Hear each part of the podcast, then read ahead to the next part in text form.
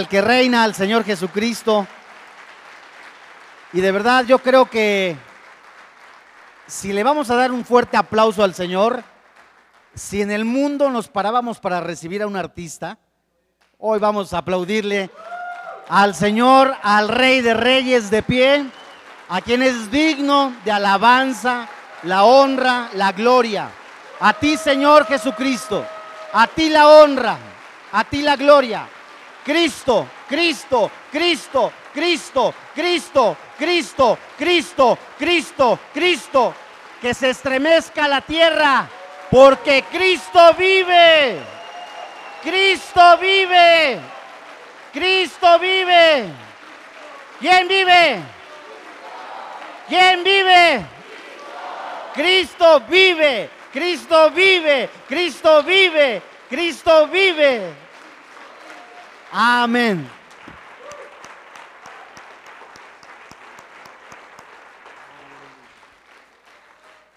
Bueno, así como estás de pie. Ah, gracias. no, no es cierto. Vamos a orar. ¿Qué te parece? Si vienes con tu esposa, abrázala. Si vienes con tu novia, aliviánate. Y vamos a orar. Señor, en el nombre de tu Hijo Cristo Jesús, reconocemos el poder que hay en tu palabra, que es verdad. Reconocemos que tu palabra nos edifica, nos transforma, que en esta tarde ha de llegar hasta lo más profundo de nuestro corazón, hasta los tuétanos, hasta lo más profundo de nuestro ser, de nuestra alma. Háblanos, Señor, no lo que queremos oír, sino lo que necesitamos oír, a fin de edificarnos, santificarnos, transformarnos, mostrar al mundo que Cristo vive, que Él es el Señor de nuestra vida. Creemos en el nombre de Jesús que todo espíritu ajeno al tuyo es atado, es echado fuera.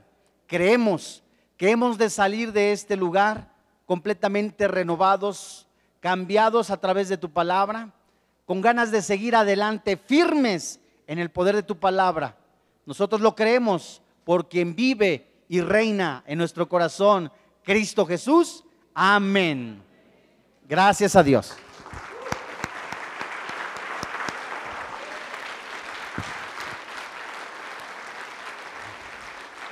Gracias a Dios. Toma asiento, por favor. Bueno, ahora sí vamos a abrir nuestra Biblia en Primera de Corintios capítulo 5. El tema de hoy se titula Inmoralidad entre cristianos. Un tema bien ligerito. Primera de Corintios capítulo 5, versículo 1 en adelante. La Biblia dice, de cierto se oye que hay entre vosotros fornicación. Y tal fornicación cuando ni cual ni aún se nombra entre los gentiles. Tanto que alguno tiene la mujer de su padre. Y vosotros estáis envanecidos. ¿No debieras más bien haberos lamentado para que fuese quitado de en medio de vosotros el que cometió tal acción? Ciertamente yo, como ausente en cuerpo, pero presente en espíritu, ya como presente he juzgado al que tal cosa ha hecho. En el nombre de nuestro Señor Jesucristo, reunidos vosotros y mi espíritu con el poder de nuestro Señor Jesucristo, el tal sea entregado a Satanás para destrucción de la carne, a fin de que el Espíritu sea salvo en el día del Señor Jesús. No es buena vuestra jactancia. ¿No sabéis que un poco de levadura leuda toda la masa? Versículo 7. Limpiaos pues de la vieja levadura, para que seas nueva masa, sin levadura como sois, porque nuestra Pascua, que es Cristo, ya fue sacrificada por nosotros. Así que celebremos la fiesta no con la vieja levadura ni con la levadura de la malicia y de la maldad, sino con panes sin levadura, de sinceridad y de verdad. Os he escrito por carta que no os juntéis con los fornicarios, no absolutamente con los fornicarios de este mundo, o con los avaros, o con los ladrones, o con los idólatras, pues en tal caso os sería necesario salir del mundo. Versículo 11. Más bien os escribí que no os juntáis es que ninguno que llamándose hermano fuese fornicario o avaro o idólatra o maldiciente o borracho o ladrón, con el tal ni aún comáis.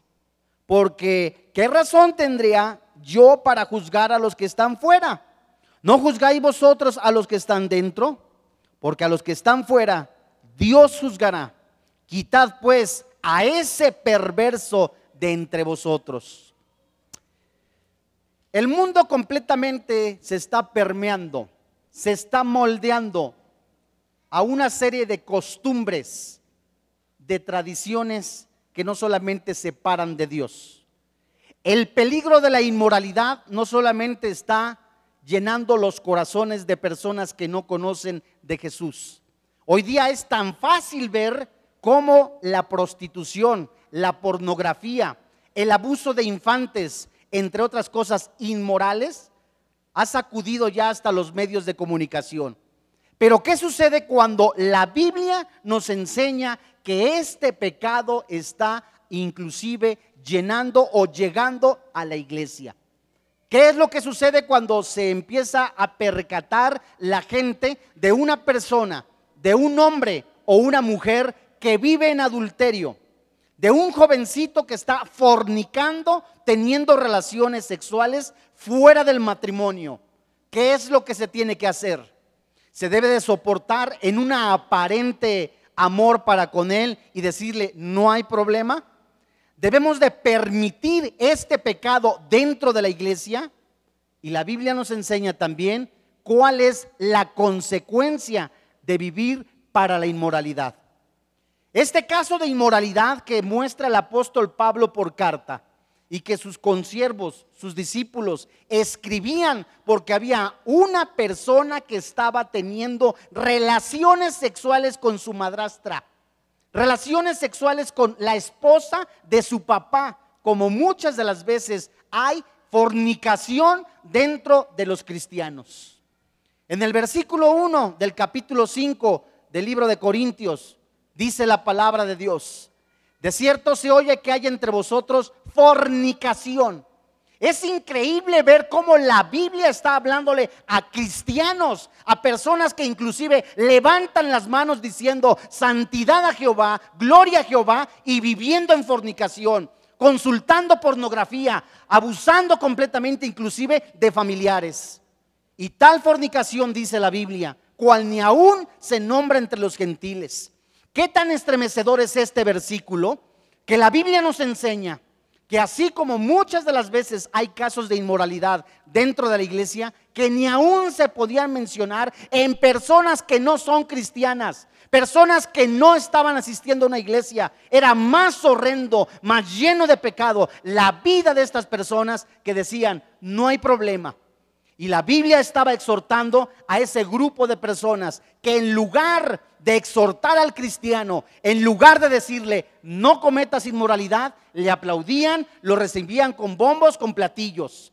Ya que la Biblia nos dice en el versículo 2, y vosotros estáis envanecidos, ¿no debieras más bien haberos lamentado para que fuese quitado de en medio de vosotros el que cometió tal acción? Esto significaba claramente como a esta persona, posiblemente de una posición económica alta, era recibida. No importa que fulano de tal esté en pecado, no importa que tu jefe que se dice cristiano esté fornicando, no importa que tu hijo esté fornicado, ¿cómo es posible? Lo echaremos a la calle, haremos lo otro, haremos aquello, déjalo. Mientras que la palabra de Dios es clarísima. La Biblia nos dice que Dios demanda santidad. Es la misma palabra que nos dice cómo es que se creían mucho o estaban envanecidos. Claramente nos enseña la posición en la que se encontraba la iglesia de la Odisea que muestra Apocalipsis. Estas gentes no tenían el valor moral, ni la ética moral ni espiritual de exhortar al hermano fulano de tal que vivía en fornicación, que vivía en pecado, que estaba completamente teniendo relaciones sexuales porque estaba igual o peor que el hermano que estaba en pecado. La iglesia de la Odisea era una iglesia tibia, soberbia, orgullosa y lo más triste, ciega espiritualmente, como muchos cristianos que están aquí escuchando el disco o que están aquí sentados. Estaban envanecidos porque quien cometía el pecado era una persona influyente, una persona de posición económica alta, que en lugar de amonestarlo, prostituían el Evangelio, Decían, no importa que venga fulano de tal, no importa que venga vengano de tal. Oye, pero fulano es miembro, es activo, es el presidente de esta asociación, esta persona es jefe de este ministerio. Si se va, ¿qué hacemos? El evangelio, amigo que me escuchas, cristiano que me escuchas, no se prostituye, porque Dios demanda de santidad. Es increíble ver hoy día que en el mundo se le aplauda a artistas, a cantantes, que digan, fulano de tal salió del closet, Mengana salió del closet, ay, qué bueno, qué buena la libertad. Y el cristiano o la mayoría de ellos se queden sentados sin decir nada. Que no tengamos el valor de decir eso, Dios lo aborrece. Dios abomina el pecado, pero muchos únicamente en su trinchera, ahí escondidos, en lugar de que defendamos el Evangelio. Y la iglesia mucha parte de ella se está aletargando, se está durmiendo. Y Dios está hablando a ti y a mí a que despertemos, a que nos sacudamos el polvo, porque vienen días difíciles, días malos, dice la palabra de Dios. En donde el cristiano si no está firme, firme en la palabra de Dios, firme en la fe, fácil es presa del pecado, fácil es presa del enemigo. Pero muchos están como en los días de Noé. Comamos, bebamos, se daban en casamiento. ¿Y es malo eso la pregunta? No es malo que se casen, no es malo que coman, no es malo que beban, pero la Biblia muestra categóricamente que el centro de muchos cristianos era el placer. Ya no era vivir el Evangelio, ya no era la santidad, era únicamente para mí, después de mí soy yo y después de otro, yo también. La Biblia nos enseña cómo Pablo, era un hombre valeroso, un hombre que no escatimaba ni su propia vida por defender el Evangelio. Y la pregunta es, ¿cuántos están dispuestos a defender el Evangelio con su propia vida, con su sangre, a no prostituirlo de tal manera que no se avergüence por quedar bien con el jefe, por quedar bien con la jefa, por quedar bien con alguna persona y decir, ¿acaso voy a prostituir el Evangelio? Gálatas capítulo 1, versículo 10. El Evangelio y la integridad, amigo que me escuchas, no son para la venta, no son para cambio de concesiones, no son para prostituirse. Ya basta de jugar a la iglesita, ya basta de tolerar el pecado, ya basta de vivir para el pecado. Es urgente que tú vivas en santidad, que yo viva en santidad. Gálatas capítulo 1, versículo 10, ¿la tienes? La Biblia dice, pues busco ahora el favor de los hombres o el de Dios. ¿Te da pena? ¿Te da vergüenza que te llamen cristiano? ¿Te da vergüenza sacar la Biblia?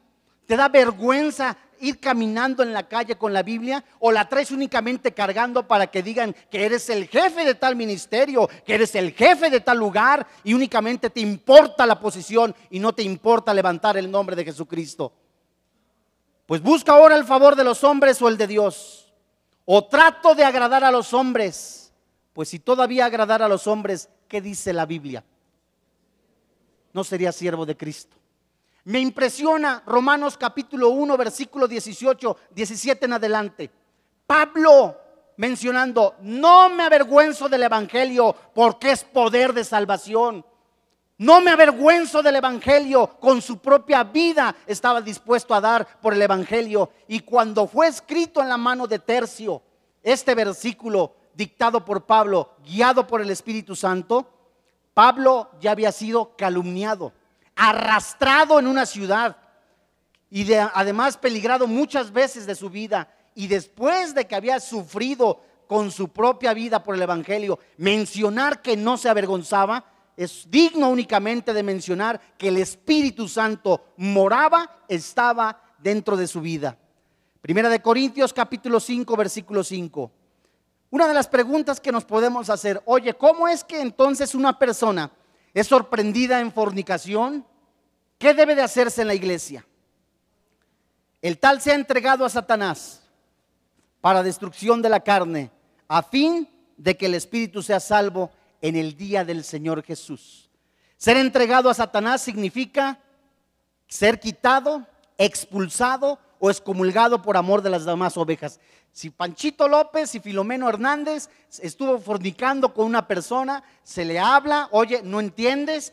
Necesitas sanarte, necesitas restaurarte, porque hay personas, jovencitos o hombres que creyéndose cristianos están viviendo en fornicación y aún más contagian a las demás personas y aún más jalan a las demás personas a fornicar y por amor a las personas que están viviendo en santidad, a esta persona se le expulsa. Uno de los ejemplos que se menciona, cómo se debe de sacar entregado al mundo y que Satanás es quien gobierna el mundo, se encuentra en Primera de Juan, capítulo 5, versículo 19. Y la Biblia nos enseña también en Hechos, capítulo 26, versículo 18 y en Colosenses 1:13, cómo Satanás gobierna, controla el mundo. Y es verdad, ya fue vencido, pero tenemos luchas. Y si tú no vas a la fuente principal que es la palabra de Dios, si tú no vas a la fuente que Dios nos ha dado, a la comunión con el Señor Jesucristo, vas a ser débil. El pecado debilita. Una persona que se dice cristiano, que se emborracha, que fuma escondidas, que sigue viendo pornografía, que sigue llenando su cuerpo de pecado, Satanás lo tiene controlado. Está siendo presa fácil y de alguna manera está siendo influenciado para que también esté débil y este no pueda de alguna manera enfrentar la buena batalla. El pecado no solamente debilita, sino también destruye. Un ejemplo del fracaso del pueblo de Dios por causa del pecado se encuentra en Josué capítulo 7, versículo 12. Búscalo en Josué capítulo 7, versículo 12. La Biblia nos enseña cómo Acab se robó, se robó el manto babilónico y esto hizo que el ejército se debilitara. El pecado debilita. Vivir para el pecado debilita.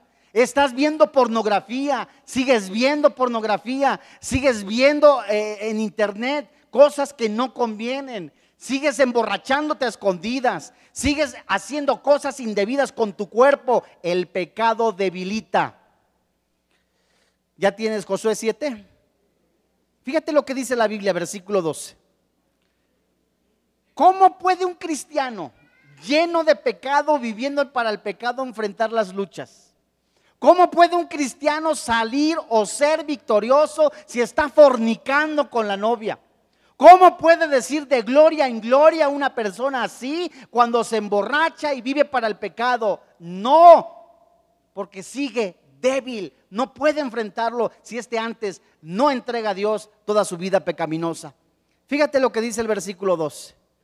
Por esto los hijos de Israel, ¿qué dice la Biblia?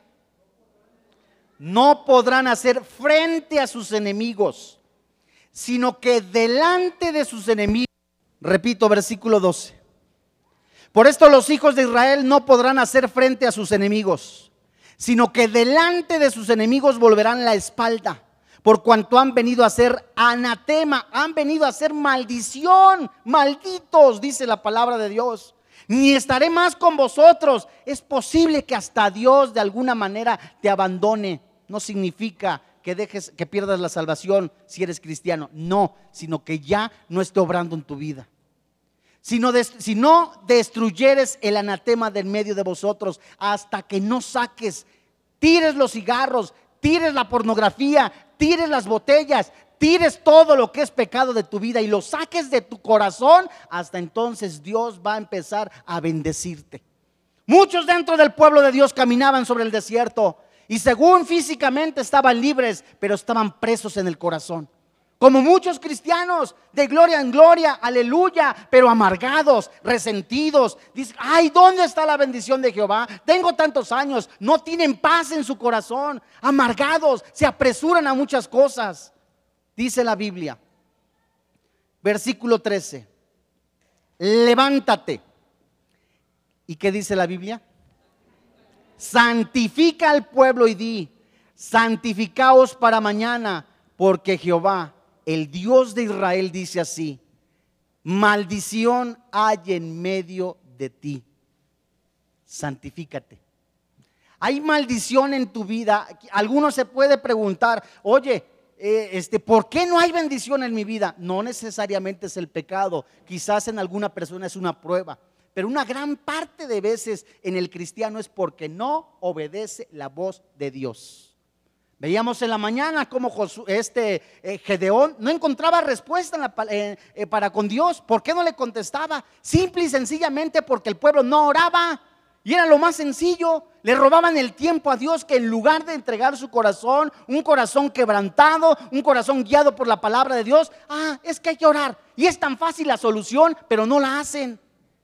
Dice la palabra de Dios, levántate, santifica al pueblo y di, santificaos para mañana porque Jehová, el Dios de Israel, dice así, anatema hay en medio de ti, Israel. ¿Y qué dice la Biblia, tristemente? No podrás hacer frente a tus enemigos hasta que hayáis quitado el anatema de en medio de vosotros. Hasta que no saques de tu corazón la inmoralidad, la amargura, el resentimiento, el chisme, la borrachera, la lujuria, hasta que no la saques de tu corazón, Dios empezará a sanar tu tierra.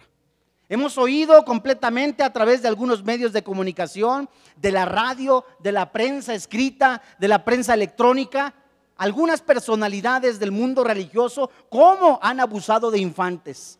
Algunas personalidades religiosas que han tenido problemas morales. Pero ¿qué de los cristianos? ¿Qué de los que se dicen aleluya, gloria a Dios? ¿Qué de los que no pierden la salvación, según ellos, diciendo, puedo hacer lo que me viene en gana? Y de verdad no se pierde la salvación si es que Cristo mora en tu vida. Tengo en mi mano un libro llamado Hacia la Sanidad Sexual. Este libro estuvo vetado, literalmente, vetado 15 años, porque como a la gente únicamente le interesa prosperidad, bendición, 40 días para que tengas bendición, 50 días para que encuentres el tesoro escondido. Es lo que le interesa hoy al cristiano. Muchos pueden enfatizar milagros y dones, pero nunca se enfatiza la santidad dentro del cristiano. Este libro, Hacia la Sanidad Sexual, habla en la página número 20 en cuanto a una investigación dentro de la iglesia. Hablo en general. El Departamento de Investigación de la revista Cristianos Hoy realizó dos encuestas entre sus lectores. Una de ellas tenía que ver con los hábitos sexuales de ministros y la otra con las caídas sexuales de los lectores laicos. Se enviaron por correo aproximadamente dos mil cuestionarios, la mitad a cada grupo. Solo un 30% contestó. Uno se pregunta por qué y los, resultados lo confirman. El 12% de ministros respondieron a la encuesta y admitieron haber tenido relaciones sexuales con personas a las que estaban vinculados dentro de su trabajo pastoral.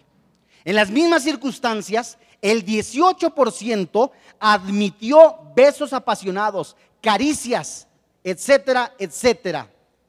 Esos pastores o esos ministros lamentan lo ocurrido y se turban al confesarlo, pero por lo general no tienen dónde recurrir para pedir ayuda o consejo. Las estadísticas de esta revista muestran que las caídas sexuales son aún más frecuentes entre laicos. El informe continúa. La incidencia de inmoralidad entre los laicos era casi del doble el 45% reconoció haber hecho algo sexualmente incorrecto. El 23% dijo haber tenido relaciones extramatrimoniales y el 28% admitió haber participado en otras formas de sexo fuera del matrimonio. Algunos que se dicen cristianos practican el sexo por placer con quien les caiga la gana. Los adolescentes jóvenes en su mayoría que asisten a iglesias cristianas son algunos de ellos sexualmente activos, pero personas solitarias. Esto es lo que cita la investigación de este libro.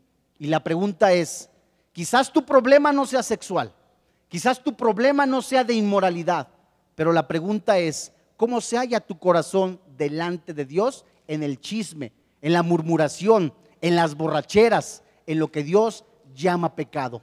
¿Qué es lo que tiene, tiene que hacer la iglesia? ¿Cuál es la consecuencia de vivir para el pecado? Y hoy día la Biblia nos enseña como antes de la segunda venida del Señor Jesucristo, los días serán como Sodoma y Egipto. Sodoma por la inmoralidad, Egipto por la idolatría. Las características que nos muestra Mateo capítulo 24 en el antecedente de los días de Noé, habla de personas que llamándose cristianos son inmorales viven en fornicación, en la, en la misma masturbación. ¡Ay, qué escandaloso oír de esa palabra! Pero es más fácil, más aplaudible a escuchar una personalidad que es artista y decirle, jajaja, jojojo, en lugar que el cristiano se levante con la palabra de Dios y la defienda. En Números capítulo 25, la Biblia nos da dos ejemplos, en Sitín y en el Sinaí. Balaam indujo a ser infiel al pueblo de Dios. Y como resultado, la sentencia de muerte a los líderes. Los cuerpos de ellos fueron colgados entre los árboles a fin de ser ridiculizados, porque el pecado ridiculiza, el pecado mata, el pecado separa. ¿Ya tienes números 25? Fíjate lo que dice la Biblia. Vamos a leer desde el versículo 1. Moraba Israel en Sittim. Y el pueblo empezó a qué? No necesariamente es que tengas relaciones sexuales con tu chava fuera del matrimonio. No, ¿sabes a, ti, ¿sabes a qué también se le llama adulterio o fornicación? aquello que está en tu corazón, corazón que no es Dios. Empezó a fornicar con las hijas de Moab. Hoy el apresuramiento, la velocidad, el joven que se encuentra solo, que se siente eh, completamente abandonado, quieren las cosas rápidas. Y como fulanita de tal no le ha dicho que sí, fulanito no le ha dicho que no, prefieren estar viviendo en la fornicación, al miedo de decir, mejor este, luego me caso, aunque no sea cristiano. Y el peligro completamente en el pueblo de Dios no solamente es la fornicación, es el pecado, su consecuencia, porque detiene, detiene completamente la bendición, la restauración y también que Dios te levante. No podemos seguir jugando a la iglesita. No podemos seguir viéndonos las caras y decir, qué escandaloso, es tiempo de actuar. Es tiempo de decir, si Cristo viene, portémonos varonilmente, hombres. Hombres que también obligan a sus mujeres a hacer cosas indebidas, indebidas. Ah, que si no lo haces, entonces me largo. Fíjate nada más. Dice la Biblia, versículo 2. Las cuales invitaban al pueblo a los sacrificios de sus dioses. ¿Qué sucede? Y el pueblo comió y se inclinó a sus dioses. ¿Qué sucede cuando alguien anda con un chavo o una chava que no es cristiano? O una persona hace una sociedad con alguien que no es cristiano o no es cristiana.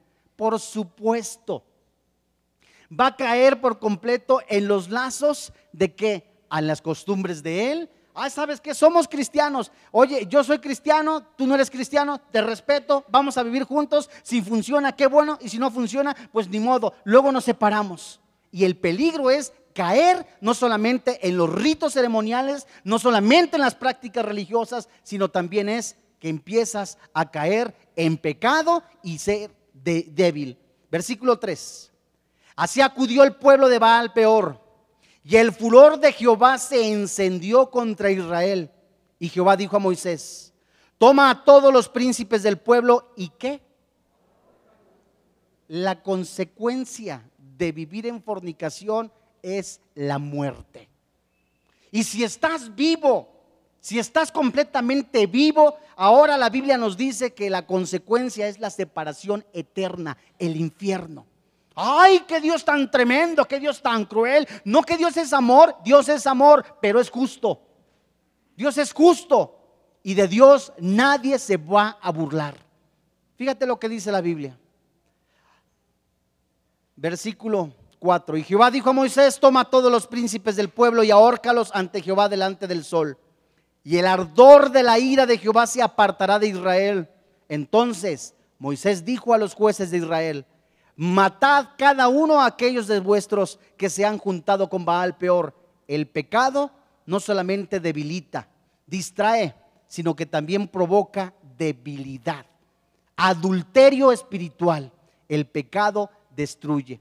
Y si tú lees el versículo 9, la Biblia dice, y murieron de aquella mortandad, ¿cuántas personas? 24 mil personas que se decían cristianos. En Primera de Corintios capítulo 10, desde el versículo 1, Pablo confirma, porque no quiero, hermanos, que ignoréis que vuestros padres todos estuvieron bajo la nube y todos pasaron el mar y todos en Moisés fueron bautizados en la nube y el mar. En Primera de Corintios capítulo 10, versículo 7, la Biblia dice, ni seas idólatras como algunos de ellos, según está escrito. Se sentó el pueblo a comer, a beber y se levantó a, jugar. Ni forniquemos como algunos de ellos fornicaron y cayeron en un día cuantos. Imagínate de un pueblo numeroso cuando más de la mitad cae muerta gracias a la fornicación, al adulterio y a la idolatría. Imagina que en este momento que Dios juntara a todo el pueblo de Dios. Y todos, fulano de tal, soy cristiano, mengano, soy cristiano, Pancho López es cristiano. Y en el momento que son pasados, eh, como si fuera un escáner espiritual, no todos son cristianos. La Biblia nos dice, ni forniquemos como algunos de ellos fornicaron y cayeron un día 23 mil. Ni tentemos al Señor como también algunos de ellos le tentaron y perecieron por las serpientes. La palabra jugar. Si tú lees es en el momento cuando el pueblo de Dios se sintió solo, como ahorita, no hay quien me vea, no hay quien me esté juzgando, no hay quien me esté criticando, me pongo de acuerdo con fulana, me, pongo de acuerdo con fulano, nos vemos en tal lado, nadie dice nada, comamos, bebamos y sabes qué, nadie se dio cuenta. La palabra jugar quiere decirse en el original golpear alude a las relaciones sexuales impúdicas que se dieron tras el festejo excesivo. Después que tuvieron un ídolo, después que empezó el pueblo, el bendito pueblo de Dios, después de que dijeron Jehová es nuestro Señor, Jehová es nuestro pastor, se juntaron, hicieron un becerro y empezaron a fornicar, a tener relaciones sexuales. Como muchas personas vienen a la iglesia, escuchan la palabra y en la tarde, ¿sabes qué hacen? Fornicación. Andan fornicando como si fuera cualquier cosa. Y ahora dicen, ¿qué de malo tiene? Ay, hombre, ahora están otros cristianos. Hazme favor. Ni tentemos al Señor. En Éxodo capítulo 32 se registra tres mil ejecutados por instagar una orgía inmoral en el Sinaí. Sí, los cristianitos. Tres mil personas fueron ejecutadas por estar haciendo una orgía inmoral en el Sinaí, de acuerdo a lo que dice Éxodo capítulo 32, versículo 28. Los que se decían hijos de Dios, los que ya eran libres, los que estaban ya, gloria a Dios, que los domingos levantaban las manos, pero a escondidas veían pornografía. A escondidas compraban pornografía a escondidas contrataban mujeres u hombres para el pecado. 20 mil personas, de acuerdo a lo que dice Éxodo capítulo 32, versículo 35, 20 mil personas murieron por plaga gracias a la inmoralidad. Y el mundo, gracias a Dios, dicen algunos, allá ellos, ellos están fornicando, ven entonces paseo de la reforma y es increíble ver mujeres vestidas de hombres, hombres vestidas de mujeres. Romanos capítulo 1.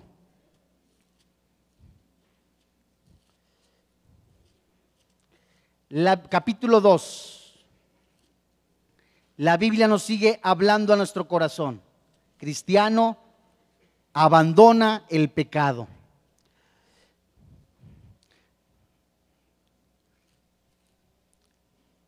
Discúlpame, Romanos capítulo 1, versículo 18. ¿La tienes? Y esto es para cristianos. Esto es para los que se dicen pueblo de Dios. Dios quiere levantar una iglesia limpia, sin mancha. Abandona el pecado. Ya no hay tiempo de jugar a la iglesita. Vienen días difíciles, duros, donde la iglesia va a pasar por fuego, por prueba. Y es urgente que te levantes, que despiertes, que ya no juegues a la iglesita. Versículo 8. Porque la ira de Dios se revela desde el cielo contra toda impiedad e injusticia de los hombres que detienen con injusticia la verdad. Porque lo que de Dios se conoce le es manifiesto, pues Dios se lo manifestó. Porque las cosas invisibles de Él, su eterno poder y deidad, se hacen claramente visibles desde la creación del mundo, siendo entendidas por medio de las cosas hechas, de modo que no tienen excusa. Pues habiendo conocido a Dios, personas que se decían cristianas, que conocieron de Dios, no, no glorificaron como a Dios, ni le dieron gracias, sino que se envanecieron en sus razonamientos y su necio corazón fue entenebrecido.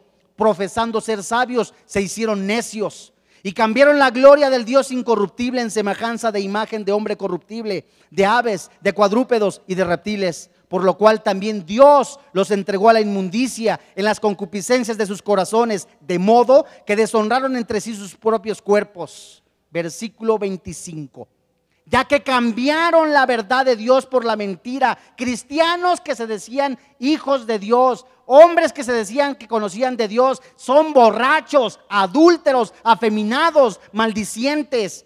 Fíjate lo que dice la Biblia. Honrando y dando culto a las criaturas antes que al Creador, el cual es bendito por los siglos. Amén. Por esto Dios los entregó a pasiones vergonzosas, pues aún sus mujeres cambiaron el uso natural por el que es contra naturaleza. Y de igual modo también los hombres, dejando el uso natural de la mujer, se encendieron en su lascivia, unos con otros, cometiendo hechos vergonzosos, hombres con hombres, y recibiendo en sí mismos la retribución debida a su extravía. ¿Qué significa esto?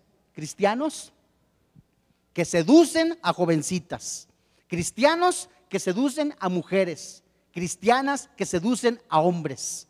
Y la Biblia es clara. No juegues con el pecado. Hace muchos años yo me dedicaba, bueno, fui locutor, estuve trabajando en radio, en televisión, y hay un muchacho que sale en televisión, y este muchacho es homosexual. Le compartí alguna vez, dos veces, tres veces de la palabra de Dios, y hubo un momento que Dios me dice, ya hasta aquí, ya no le hables. Dejé de verlo y también lo vi en televisión, y esta persona que me lo encuentro, oye, fulano de tal, te vi el otro día en televisión, sí, fíjate que sí, ¿qué has hecho? Y me comenta él. Fíjate que tuve un accidente, estaba yo yendo a Acapulco y el coche se volteó. Y cuando se volteó el coche, el chofer salvó la vida, yo también, pero me andaba muriendo. Y yo creo que Dios me dio una oportunidad. Dijo, bendito sea Dios. Y le digo a este muchacho, oye, pues gracias a Dios, porque ciertamente Dios te dio una oportunidad. ¿Cómo te sientes? Sí, Dios me dio una oportunidad. Por eso, hombre que veo, hombre que me como. Mira, es bien serio esto, ¿eh? Es bien serio y bien delicado. Nos podemos reír, jajaja, jojojo, pero ¿sabes qué habla esto de la Biblia? Son mentes reprobadas. Y así en muchos que se llaman cristianos viven para el pecado, siguen fornicando, siguen adulterando, no les ha amanecido. Dice la palabra de Dios en Primera de Corintios capítulo 11, versículo 27. Muchos cristianos llegan a tomar la cena del Señor y anoche estuvieron con el amante. Robaron, fornicaron. Y la Biblia dice, la consecuencia de tomar la cena indignamente no es un juego, amigo que me escuchas. No es el juguito únicamente, sino lo, que representa y el mandamiento de Dios. Tampoco se convierte ni en sangre ni en, carne, en ninguna manera, sino es el significado de la cena del Señor. Y muchos llegan después de haber pecado, después de haber fornicado, después de haber tenido pecado en su vida. Y la consecuencia es grave. Primera de Corintios capítulo 11, versículo 27. La Biblia dice, ¿ya la tienes? De manera que cualquiera que comiera este pan o bebiera esta copa del Señor indignamente, será culpado del cuerpo y de la sangre del Señor. Por tanto, pruébese cada uno a sí mismo y coma así del pan y beba de la copa. Porque el que come y bebe indignamente sin discernir el cuerpo del Señor, juicio come y bebe para sí. Versículo 30. Fíjate la consecuencia de tomar la cena indignamente. Es como cuando una persona escucha de la palabra de Dios, de la sangre de Cristo, del poder de la palabra, viene lleno de pecado y es como si tirara la sangre de Cristo y empezara a pisotearla. Eso es lo que hace una persona que no se está santificando, que toma como si fuera cualquier cosa. Y la consecuencia sigue hablándonos la Biblia. Primera de Corintios 11:30. Por lo cual hay muchos que enfermos, débiles entre vosotros y muchos que se mueren. Dios se los lleva antes de tiempo porque se estaba acostando con el novio, porque se estaba acostando con la novia, porque estaba robando, porque indignamente estaban tomando la cena del Señor y Dios se los lleva antes de tiempo. Mas Dios quiere evitar esto. El propósito de la disciplina ciertamente es que nosotros no nos leudemos, que nosotros también estemos amonestando a aquellas personas que están viviendo en pecado. Es verdad, una chava cayó, un chavo cayó, acércate con cristianos, vamos a orar por él, pero que no continúe en pecado. La mujer adúltera fue perdonada por el Señor Jesucristo y le dijo, vete y que no peques más. Y es lo mismo con nosotros. Primera de Corintios, capítulo 5, versículo 4. La Biblia dice, en el nombre del Señor Jesucristo, reunidos vosotros y mi espíritu con el poder de nuestro Señor Jesús. El tal sea entregado a Satanás para destrucción de la carne, a fin de que el espíritu sea salvo en el día del Señor.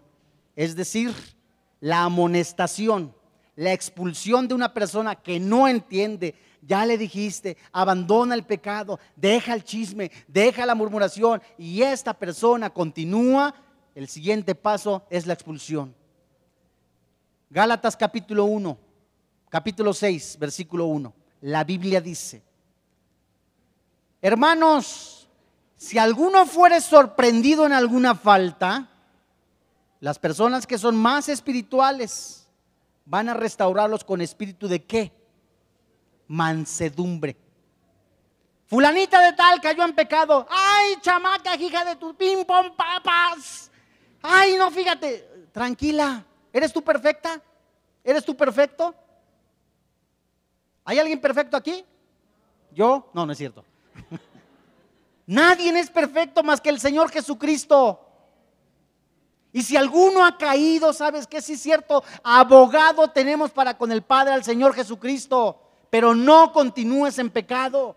El amor que sobrepasa todo, ¿sabes qué? Fulana de tal cayó, vente, vamos a ayudarte, Mengano cayó, fulano de tal lo corrieron del trabajo, ¿sabes qué? Por tranza, por ladrón. Bueno, vamos a orar para que el Señor te restaure. Vas a cosechar todo lo que sembraste de pecado, pero no lo dejes solo. Si alguno fuera sorprendido en alguna falta, vosotros que sois espirituales, restaurarle con espíritu de mansedumbre, considerándote a ti mismo, no sea que tú qué, seas también tentado.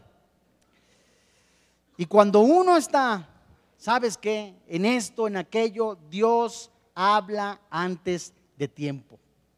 Primera de Corintios, capítulo 6, versículo 15. Dios previene.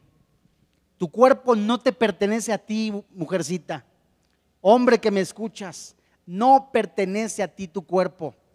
Es increíble ver cómo se empiezan en algunas cámaras de legislación a pelearse de que no se puede legislar la pena de muerte, mientras que esos mismos están viendo el homicidio a ojos abiertos a través del aborto.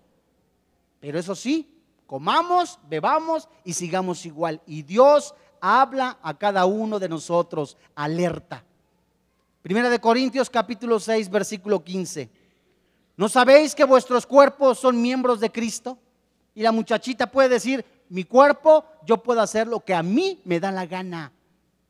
Yo puedo usar preservativos, puedo usar pastillas, total, ¿a quién le doy cuenta? Es como cuando una persona pide prestado un coche y este coche lo tiene y lo estrella, el dueño le va a demandar.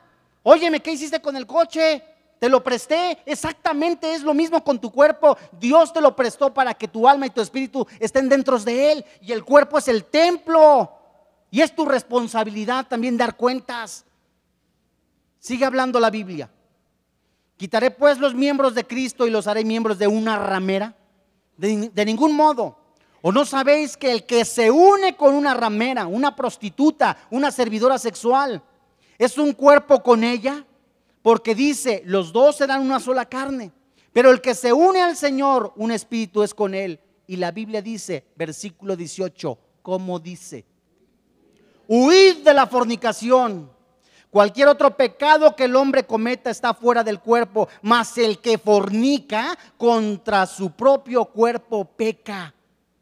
¿O ignoráis que vuestro cuerpo es templo del Espíritu Santo, el cual está en vosotros, el cual tenéis de Dios y que no sois vosotros, porque habéis sido, ¿qué? Comprados por precio. Glorificad pues a Dios en vuestro cuerpo y en vuestro espíritu, los cuales son de Dios. Y la Biblia sigue hablando. No solamente es inmoralidad la fornicación, también lo es la borrachera, también la es lujuria.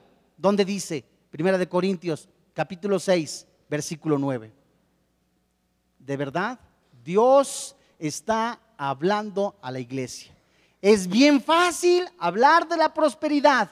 Es bien fácil hablar de que llueve oro. Es bien fácil de mover emociones. Pero cuando la Biblia habla palabra a tu alma y a tu espíritu, cuando oigas a Dios, no endurezcas tu corazón. Primera de Corintios capítulo 6, versículo 9. La Biblia dice, ¿No sabéis que los injustos no heredarán el reino de Dios? No erréis, ni los fornicarios, ni los idólatras, ni los adúlteros, ni los afeminados, ni los que se echan con varones, ni los ladrones, ni los avaros, ni los borrachos, ni los maldicientes, ni los estafadores heredarán el reino de Dios. Buenas noticias, versículo 11. Y esto eran algunos ya habéis sido lavados, ya habéis sido santificados, ya habéis sido justificados en el nombre del Señor Jesús y por el Espíritu de nuestro Señor Dios. Y la Biblia nos dice, cristianos que siguen tomando, emborrachándose. La Biblia dice, ¿sabes qué? Basta, ya se acabó, ya no hay tiempo. Hermano, es que no alcancé a probar el Bacardí limón. Hermano, es que no alcancé a probar tal bebida, ya basta.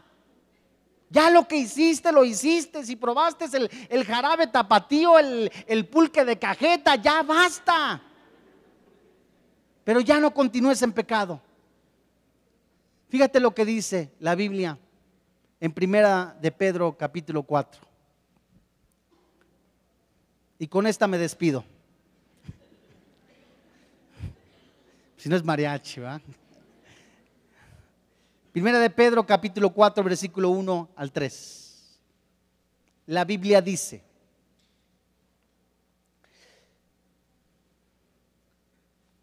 puesto que Cristo ha padecido por nosotros en la carne, ¿vosotros también qué? ¿Tú crees que para Jesucristo no era difícil enfrentarse a la cruz? ¿Tú crees que no fue difícil hasta sudó sangre? ¿Tú crees que no sabía que era tan difícil eso, mas sabía en obediencia? Que iba a tener victoria sobre la muerte.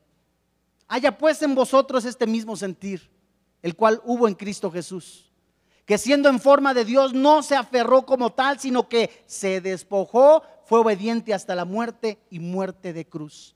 Y Dios nos manda a nosotros también a morirnos a nuestros deseos carnales. Dios manda ya completas de que abandones el pecado, de que el pensamiento que antes tenía, tenías tú de fornicación, adulterio, borracheras, etcétera, quítate esos pensamientos a través de la palabra de Dios que santifica, a través de la comunión con el Señor Jesucristo. Dice la Biblia, armaos del mismo pensamiento, pues quien ha padecido en la carne terminó con el pecado para no vivir el tiempo que resta en la carne conforme a las concupiscencias de los hombres, sino conforme a la voluntad de Dios. Versículo 3. Baste ya el tiempo pasado para haber hecho lo que agrada a los gentiles, andando en lascivias concupiscencias, embriagueces, orgías, disipación y abominaciones, idolatrías. Es decir, lo que hiciste se acabó. Ya lo que hiciste de alguna manera, te emborrachaste, ya no lo hagas. Para muchos es síntoma de madurez seguir emborrachándose. Para muchos es síntoma de madurez viendo pornografía. Es que él no es tan maduro. Cálmate, maduros. Y Dios nos manda, a ti y a mí, a que revisemos nuestra vida. Dios manda a ti y a mí, a cada uno de nosotros, a que nos portemos varonilmente con nuestra esposa. A ser cristianos auténticos. abandonar ya el pecado. A no estar jugando con él porque de Dios nadie se burla. Hoy en este día, ¿no te gustaría por completo abandonar tu vana manera de vivir? ¿No te gustaría ya decir, sabes que basta? Adiós a la borrachera, adiós al amante, adiós a la lujuria, ya soy cristiano en serio. Ahora Dios nos manda en todo lugar y en todo momento a que nos arrepintamos de este pecado, del pecado que tienes. Vamos a orar, así como estás. Padre bueno, gracias Dios, porque en este momento tú sigues hablando a nuestro corazón, a nuestra vida, a manera de revisarla. Iglesia, ponte de pie. Ponte de pie, iglesia, porque es tiempo de que sacudas tus pensamientos de maldad y de pecado, que tomes en serio a Dios. Hoy es el día en que Dios te recuerda que es un Dios de santidad. Hoy es el día que te recuerda a través de su palabra que es verdad. Que no puede bendecirte, no puede levantarte si continúas en pecado. Hoy en este día, entrégale por completo tu vida al Señor Jesucristo. Oye, pero ya soy cristiano. Entrégate por completo en seriedad y deja que Dios sane tu tierra.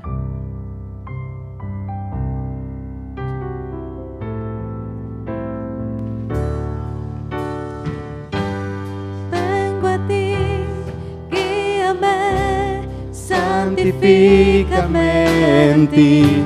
Yo quiero andar en tu verdad. Tómame, abrázame mi corazón hoy vuelvo a ti, solo a ti. Quiero humillarme, buscar tu rostro, hoy me arrepiento delante de ti. Vengo a invocarte tu oído, escucha y perdona mi rebelión. Sana nuestra tierra,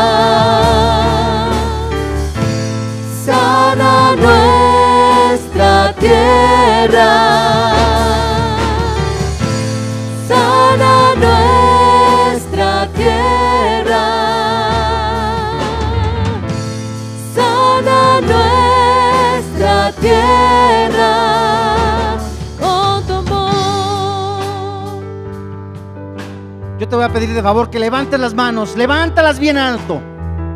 Levanta las manos y dile, Padre, yo reconozco que Jesús, en el poder de su sangre, me lava, me renueva, me sana, me restaura.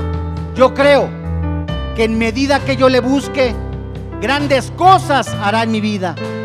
Sana nuestra tierra, Señor. Sana mi familia. Sana mi esposo. Sana mi esposa, mis hijos.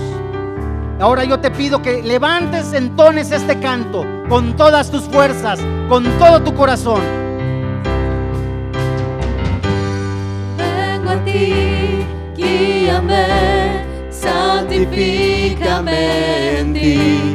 Yo quiero andar en tu verdad.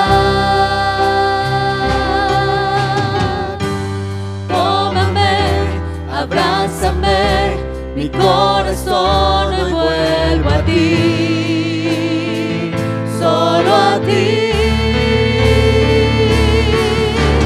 Quiero humillarme, buscar tu rostro, hoy me arrepiento delante de ti. Vengo a invocarte inclina tu oído, escucha y perdona mi rebelión. Sana nuestra tierra.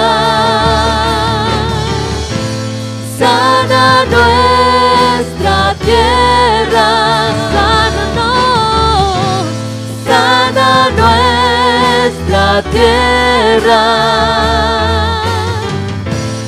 Sana nuestra tierra. Escucha hoy mi oración. A ti levanto mi clamor.